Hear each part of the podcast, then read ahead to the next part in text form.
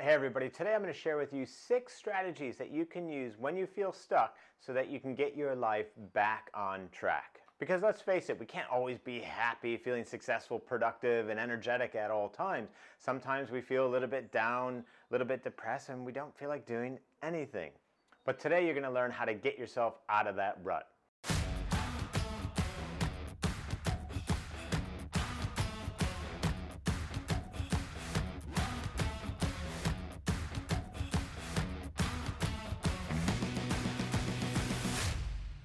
Hi, I'm Eric Partaker, and I've been recognized as the CEO of the Year, and I'm also the author of two best selling books, including The Three Alarm. So, number one, move and get active. Move and be active. Our bodies are meant to move. You know, human beings are not meant to be sitting down all the time. And one of the things that I've always recognized with myself is that when I'm feeling down or a little bit depressed or not on top of my game, I immediately have trained myself through experience to realize that I need to go to the gym or I need to do a workout because when you do a moderate amount of exercise, uh, moderate meaning uh, you know moderate uh, exertion level, it releases a whole cocktail of positive hormones in your body that not only make you feel good right there in that moment, but also make you feel a lot more positive and energetic just you know going forward. Also, just improve your mental health. Um, in the long term. And so, you know, again, a lot of times when I'm not feeling at the top of my game, I realize that all I need is a good workout or, you know, a good bout of exercise. And that's because I believe that 90% of my psychology is driven by my physiology. And by going and working out, I'm getting that positive relief of endorphins. I feel the serotonin after feeling, you know, proud about myself or, you know, completing the workout and I get that, you know, dopamine rush of knowing that I've done, you know, the right thing as well. And all that gratification feels good, changes my frame of mind, and helps me, you know, go after the things that I know I should be going after that before I did the exercise, I had no will or desire to do. And I'll give you a really interesting fact that when you do just 20 minutes of moderate exertion exercise, and ideally in the morning so you can benefit from what I'm about to say. So when you do that exercise, you actually get a 12 hour mood boost that's equivalent in strength to taking an antidepressant tablet. So all of that benefit with zero side effects. So move and be active. Number two, write down your reason why. Why are you doing the things that you're doing? Why are you pursuing the career that you're pursuing? What is your why? What is your why in life? I'll give you an example with me. So I know a lot of other, you know, coaches and mentors and authors in my space, and uh, a lot of them think of themselves as as coaches, as as a mentor, as an author. I think of myself a little bit differently. I think of myself as the world's biggest problem solver, or that I'm, in other words, I'm trying to solve the world's biggest problem. What is that problem? Well, Abraham Maslow, preeminent psychologist from the United States, came up with his hierarchy of needs, and at the top of his pyramid, he said that our path to deepest fulfillment lies in reaching our fullest potential and utilizing our fullest capabilities. And he estimated only 2% of people do that. So my big why is to help more people gain entry to that 2% club, to help more people break free from that 98% and join the 2% of people estimated to be operating to their fullest capabilities. And this for me is a lot more fulfilling than just thinking of myself as either a coach or a mentor, an advisor, an author. No, I'm tackling what I believe is the world's biggest problem that the vast majority of people aren't playing the game that they're capable of playing. Number three, consume powerful and inspiring content for the mind. Self development, working on yourself, working on your personal growth and development is absolutely exhilarating. And it's so perfectly suited to also helping you get out of those low points, those ruts that you're in. Put on your, your favorite podcast or listen to some inspirational um, you know, talks or watch an inspirational video, or if you prefer reading, read something that inspires you to greater heights. But make sure that you're constantly filling your mind with things that make you feel strong and confident and good about yourself and make you feel that you're able to not just survive and thrive when things are going well, but that you build up that foundation, you know, almost like that insulation that helps you when things get dark and cold and when you reach the bottom so that you can better navigate your way back to the top. Number four, if you feel like you've lost your way, it could be because you don't know where you're going. I mean, the surest way to kind of wander around aimlessly in any situation is to not know where you're going. Imagine, for example, if you just got into your car and just started driving with no rhyme or reason to where you were going, eventually you would be lost. Eventually you would lose your way.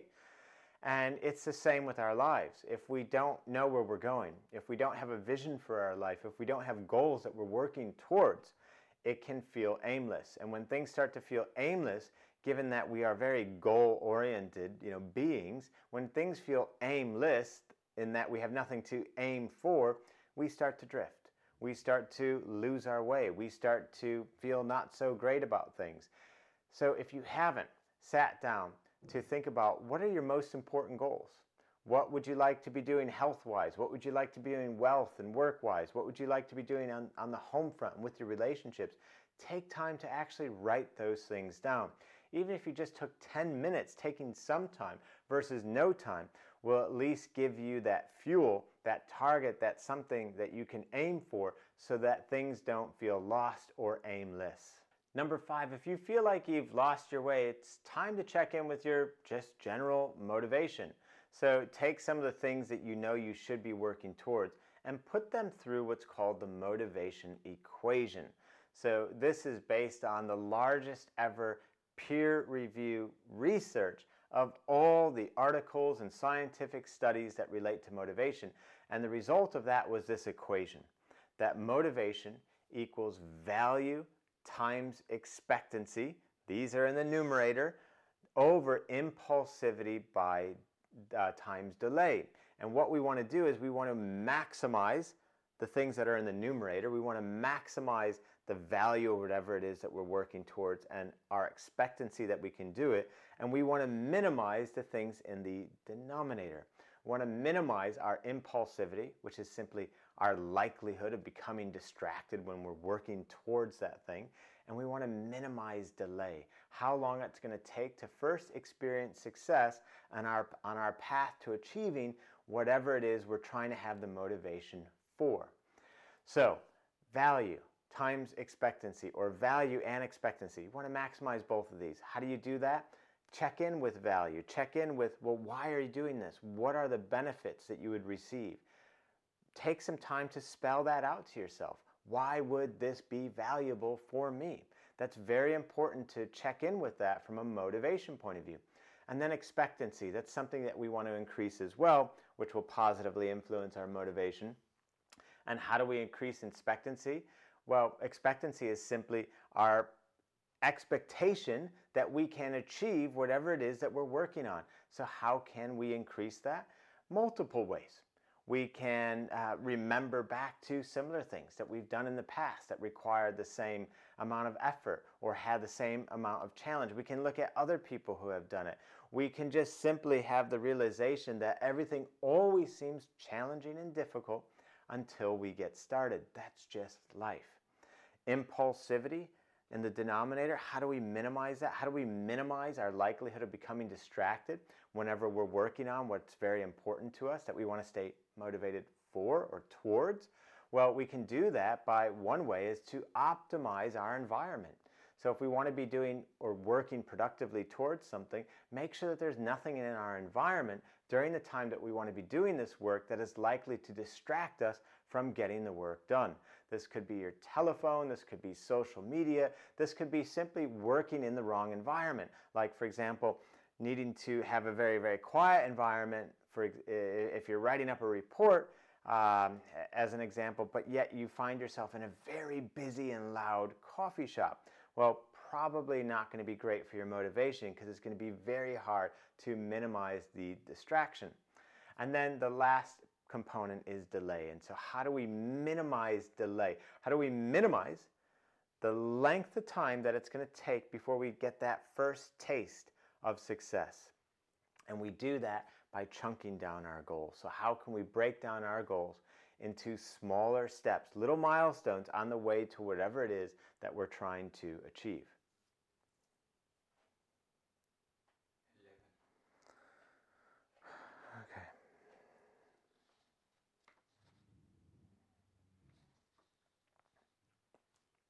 And last but not least, if you feel you've lost your way, make sure that you're making the right payment. Nothing in life comes for free. It requires some form of payment. And you can either pay through the pain of discipline or the pain of regret.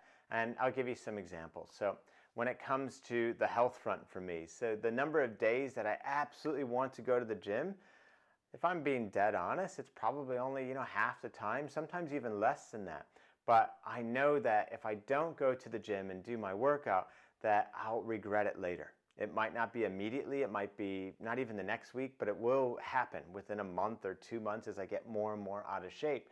And I know through experience that that pain of that regret is much, much greater than the smaller pain on a daily basis of discipline, of doing the things that need to be done, whether I feel like doing them or not. Another quick example of making the right payment, payment, pain of discipline versus the pain of regret, you know, choosing my pain wisely would be with content production, you know, with my blog, with my email newsletter, um, with uh, all the social media posting, with the, you know, the video creation and production. It all requires effort and it's very, very easy to, to stop. It's very, very easy to say, ah, I just want to take, you know, a break off a month, two, three months. But then I know I'll regret that later.